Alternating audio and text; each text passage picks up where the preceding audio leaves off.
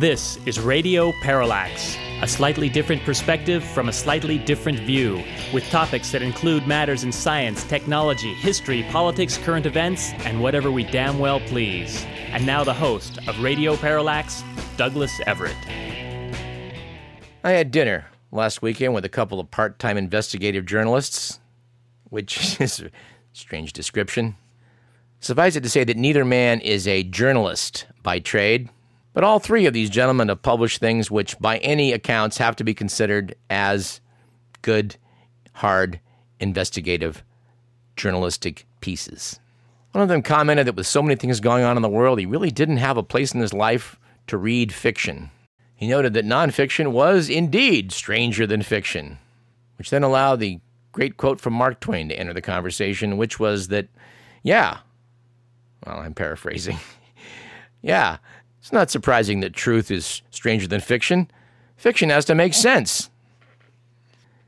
So it is, I think, of the fictional program that airs on HBO titled Silicon Valley. Mr. Millen and I are both huge fans. What I guess I hadn't realized in watching its previous five seasons is that it's far truer than I realized. In one episode, a Silicon Valley CEO travels over to China to urge them to work harder than they've been working. They respond by taking him hostage. So I guess I have this from the Truth is Stranger Than Fiction department, right out of the Week magazine. Let me just read it. Chinese tech billionaire Jack Ma came in for rare state criticism this week after he enthusiastically endorsed a 12 hour workday. The founder of Alibaba said in a blog post that the so called 996 schedule, working from 9 a.m. to 9 p.m. six days a week, that is increasingly the norm at Chinese tech firms, allows employees to enjoy the happiness and rewards of hard work. But Chinese internet commenters complained that such a schedule prevents workers from having a personal life. And the state run newspaper People's Daily agreed. Advocating hard work and commitment does not mean forcing overtime, the paper said, calling the 996 culture unfair and impractical. China adopted the two day weekend in 1995. But of course, Jack Ma thinks there's no reason you can't work on Saturday as well. So far, as far as we know, he has not himself been taken hostage. Although we must openly wonder why that is. Let's do a little follow up. We talked uh, some weeks back about the possibility in Ukraine that a comedian might unseat the incumbent in a presidential vote, and it turns out he has evidently done so.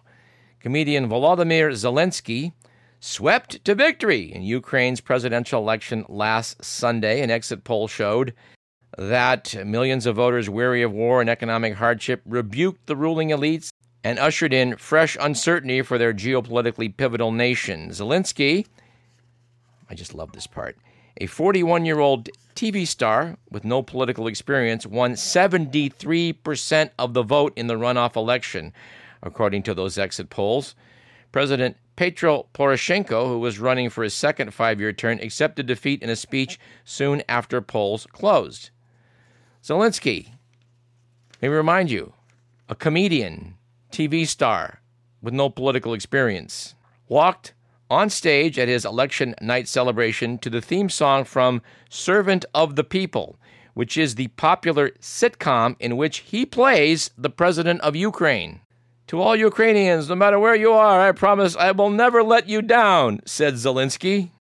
Though I'm still not president, I can say, as a Ukrainian citizen, to all the countries of the former Soviet Union, look at us. Everything is possible. Well, it is true. In a lot of nations, a guy that plays something on TV might find that the voting populace believes he is that. Now, when I say that, I'm not referring to, say, the public believing that Gilligan really was an island castaway. No, I'm referring to the fact that a substantial part of the voting public believed that Donald Trump is a successful businessman and billionaire. Although Donald Trump is neither, a lot of the public would like to believe that he is and chooses to believe that he is, in spite of the wackiness that has ensued with him in the Oval Office. As reported on this program last week, evidently people who keep track of some such things have noted that his rate of lies per day has increased from 5.9 in his first year of office to over 22 currently in 2019. How many times has Donald Trump told us that he would release his tax records if blank criteria was met, only to refuse to do so subsequently? This prompted David Leonhardt in the New York Times to ask why is Trump so afraid of letting people see his tax returns? And boy, wouldn't we like to know the answer to that question? Catherine Rampell in the Washington Post said that a 1924 law governing the IRS is very clear, stating that upon written request from the House Ways and Means chairman, the IRS shall furnish him the returns of any citizen. The Post said there are many good reasons for Congress and the public to see his taxes so we can find out how, after he went bankrupt, he got hundreds of millions of dollars in cash to buy golf courses and other properties, and whether he has been running the executive branch in America's interest or his own. We're not going to make this show about Donald Trump today, but, you know, like the rest of you, I have to look at the fact that this guy had a plan to transport immigrant detainees from our southern border to sanctuary cities as retribution for Democratic refusal to support his border policies. Boy, truth is indeed stranger than fiction. Apparently, a White House advisor, a guy named Stephen Miller, proposed to bus migrants to Democratic controlled sanctuary cities like New York and San Francisco, but uh, got shot down as inappropriate and expensive by officials at Immigration and Customs Enforcement, ICE. One day after the story was published, Trump tweeted that the plan remains under strong consideration. It's retaliation to show them your lack of cooperation has impacts. All right, let's see if we can continue this program without mentioning Donald Trump again. It's a worthy goal. I do want to take a very brief detour into the fact that the Cathedral of Notre Dame saw its ceiling go up in flames. And since it gets something like 13 million visitors a year, this is upsetting people in France. I read that some devout French Catholics and fans of the cathedral believe that Jesus' original crown of thorns resides there. We at Radio Parallax take a skeptical view of this and add, perhaps ungraciously, I don't know, that I visited the cathedral back when I was in high school in Paris and thought it was strikingly ugly. I was struck by the fact that, you know, if it wasn't ugly enough, when they were done constructing it, they decided to add gargoyles on the outside to make it even uglier. And already people are expressing some dismay that they're going to spend $450 million. I guess they've raised that already to repair it, which I suppose is better than the French citizenry getting stuck with the bill and, and their taxes. I don't know. I don't really care, and I'm half sorry I brought it up. One thing I'm certain I won't be sorry to bring up is an obituary I held over from last week's program. We mentioned on the show that uh, the news, according to one wag, consists of informing the public that Lord Jones is dead when they didn't know that Lord Jones was even alive.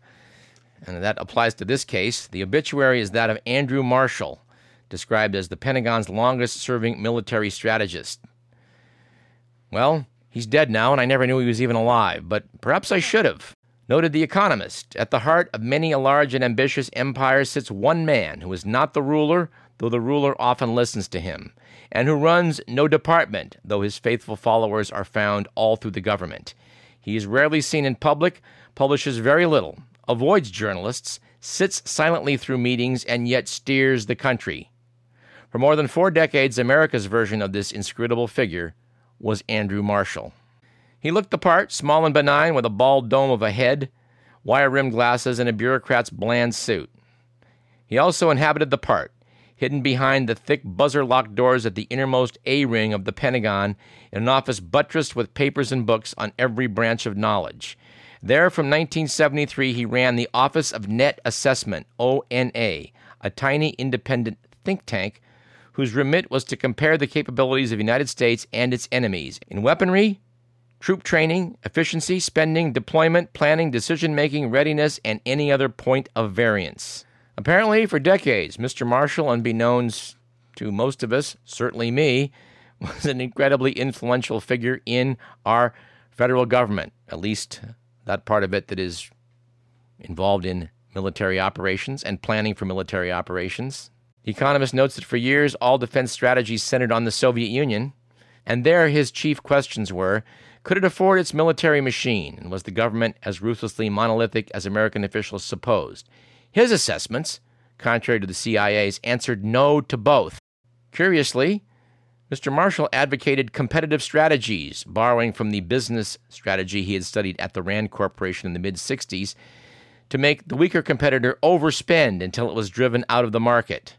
According to The Economist, this explains Ronald Reagan's approach to spending lots of money on defense that the Soviet Union would try to match and thus go bankrupt.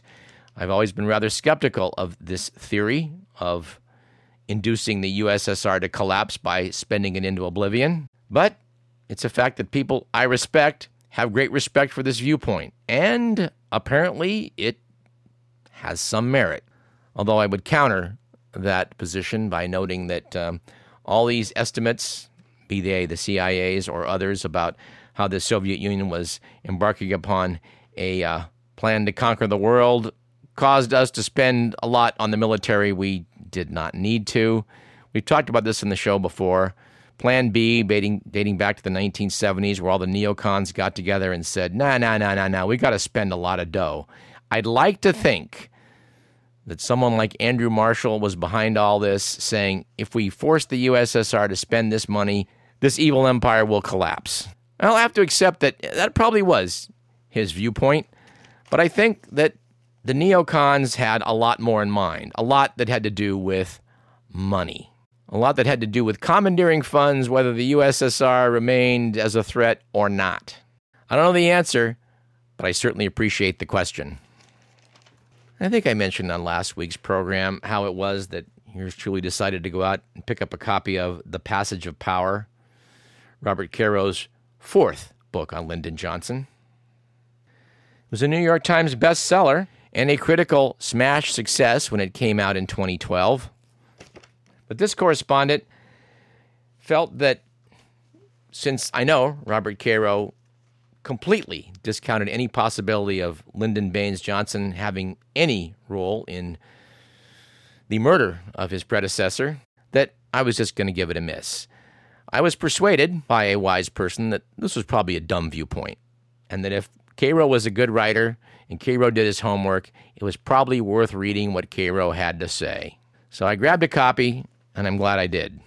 Despite the fact that I'm a little over a third of the way through this 700 page tome, I had a couple things I wanted to comment on. Some years back, we had David Talbot on this program talking about his book Brothers, a look at Robert and John Kennedy. Talbot, like most people that have studied it, seemed perplexed by what happened in 1960 at the Democratic National Convention when Lyndon Johnson, who expected to get the nomination by virtue of the fact that Kennedy would come up a few votes short of being nominated in the first ballot, at which point he would begin his wire pulling and would make himself the nominee. I was fascinated in reading Caro's analysis of these events to realize that Johnson was almost right. He was, in fact, astonishingly close to being right.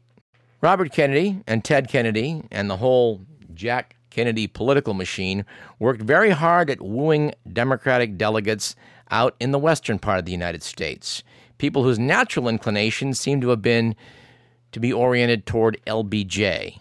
Johnson was apparently terrified at the prospect of humiliation, of reaching out to voters in the West, showing how badly he wanted to be president, and he wanted to be president his entire life long and was getting awfully close to being the Democratic nominee for that office. But in spite of all of his advisors telling him he had to reach out and let people know he was a candidate, he just couldn't do it. As the various state delegations cast their votes at this convention in Los Angeles back in 1960, they got down to the last state, Wyoming. Wyoming had 15 delegates. Kennedy, at that point, had 748 to his name, leaving him 13 short. It so happened that Kennedy had only managed to get 10 of the 15 delegates pledged to him. But his organization had asked Wyoming to commit all 15 delegates to Kennedy if they would make all the difference. Ted Kennedy was standing with the Wyoming delegation. That morning, Bobby Kennedy, counting delegates, had come down to tell the leader of the delegation, Teno Roncalio, that the first ballot might come down to the five votes not pledged to Kennedy. Bobby said, If it comes down to Wyoming, will you cast all 15 votes for my brother? The reply was, I can't believe that after all those states it will come down to those five votes. But he said if it did, he would cast the whole 15 votes for Kennedy. And now it did. So it was, the Wyoming delegation said. Wyoming casts all 15 votes for the next president of the United States. Kennedy now had 763, two more than he needed. Had he fallen three short, the convention would have been thrown into the back rooms and might well have nominated LBJ. But LBJ screwed up, and the prize he'd been seeking his entire adult life escaped him.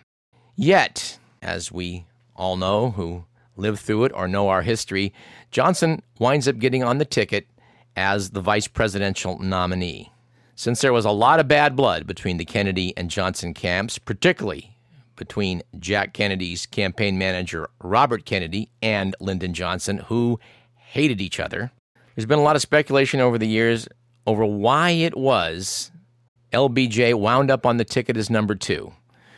Robert Caro's analysis, which I think we have to accept, is that JFK ran the numbers and realized that if he was to get elected in 1960 as president and defeat Richard M. Nixon, he would need someone to carry most of the states in the South, which four years before had defected over to Dwight Eisenhower. And the guy to do that would be Lyndon Baines Johnson. Therefore, it was Jack Kennedy himself who called up LBJ, said he wanted to come down and speak to him, and offered him the number two spot. There's conflicting stories of what happened after uh, Johnson accepted JFK's offer.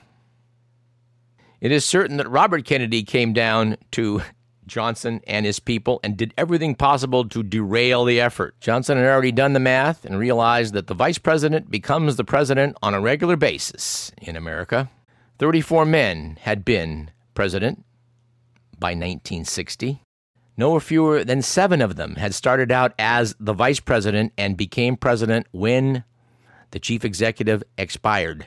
Those are odds better than one in five, and Lyndon Johnson liked his chances. Therefore, despite the fact that he was probably the most powerful senator in the entire history of the United States Senate, he decided to step down from the position of power to become the nominee for vice president, an office which was once described by FDR's first vice president, John Cactus Jack Garner, as not being worth a pitcher of warm urine, or words to that effect. The Speaker of the House, Lyndon Johnson's political ally, Sam Rayburn, had seen what FDR had done to Jack Garner and told Lyndon in no uncertain terms he must not accept the offer to run as vice president. And despite the claims made by Robert Kennedy for years afterwards that the offer for the vice presidency was something pro forma made to Lyndon Johnson in the expectation that he would not accept it is simply not true.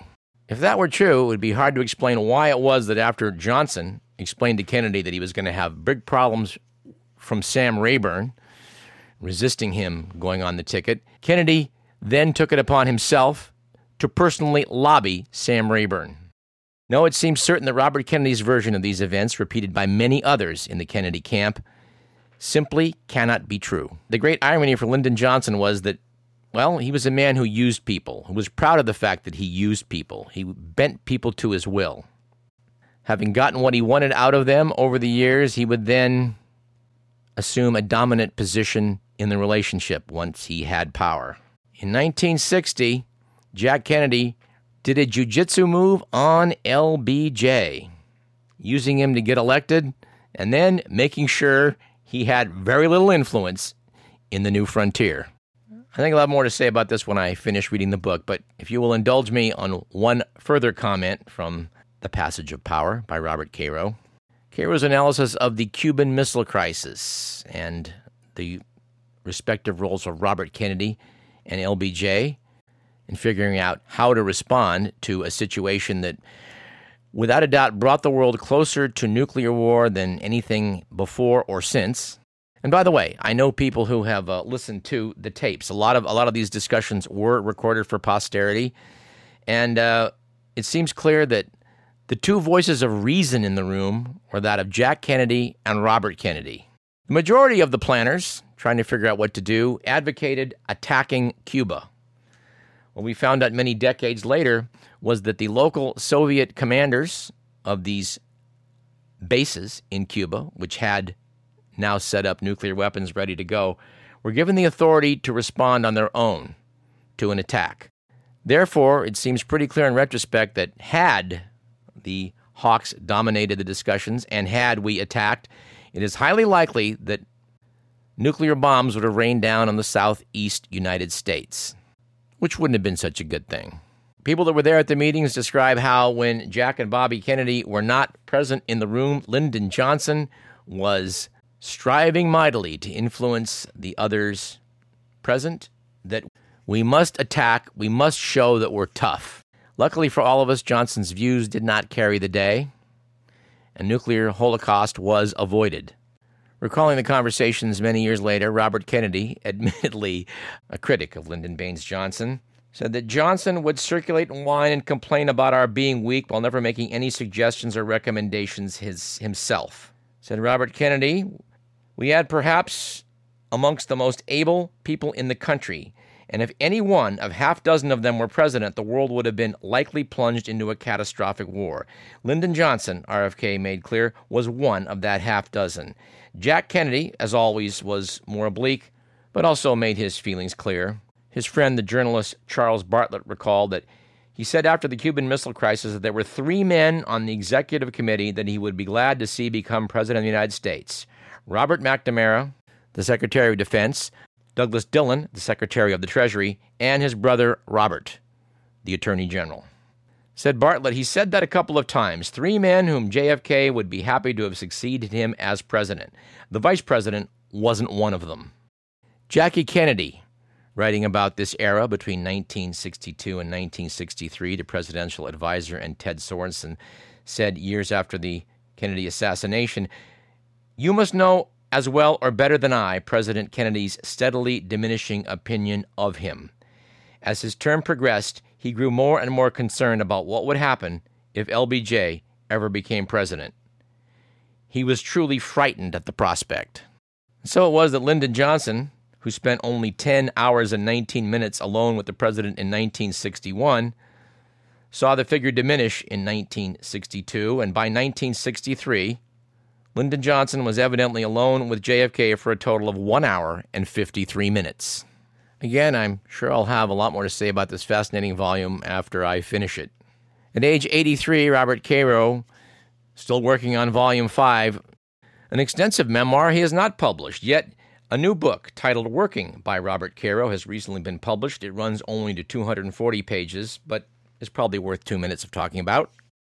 And by all means, I highly recommend the summary, I guess you would call it that, of this memoir that appears in the pages of The New Yorker, January 28th, 2019 edition, where Caro outlines how it is he was able to obtain information about LBJ that all previous biographers had missed. Missed by a mile, in fact.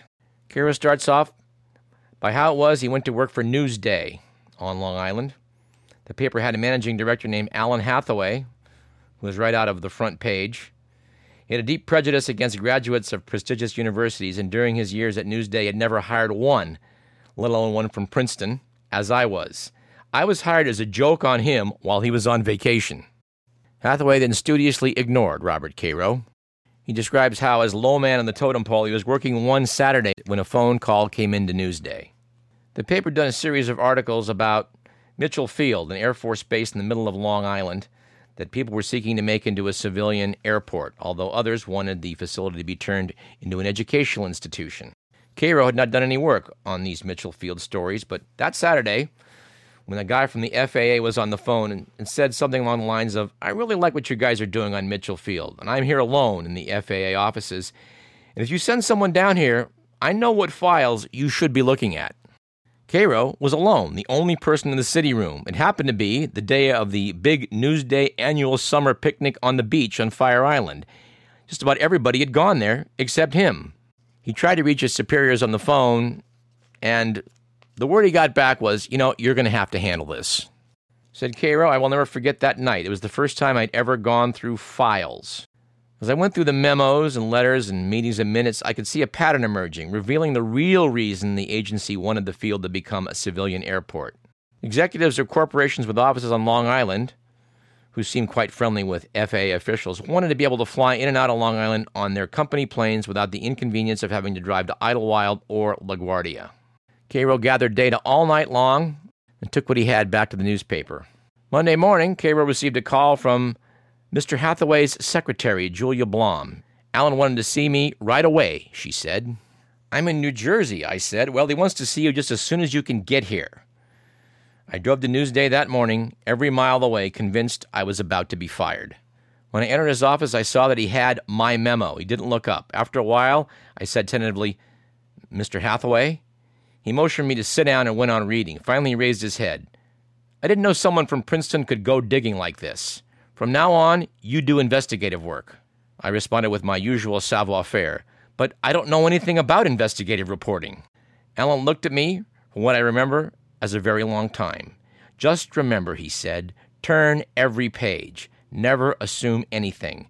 Turn every goddamn page. He turned to some other papers on his desk, and after a while, I got up and left.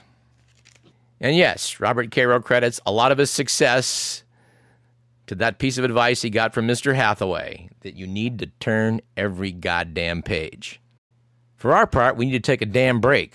So let's do that. You're listening to Radio Parallax. We got plenty more in our second segment. Don't go away.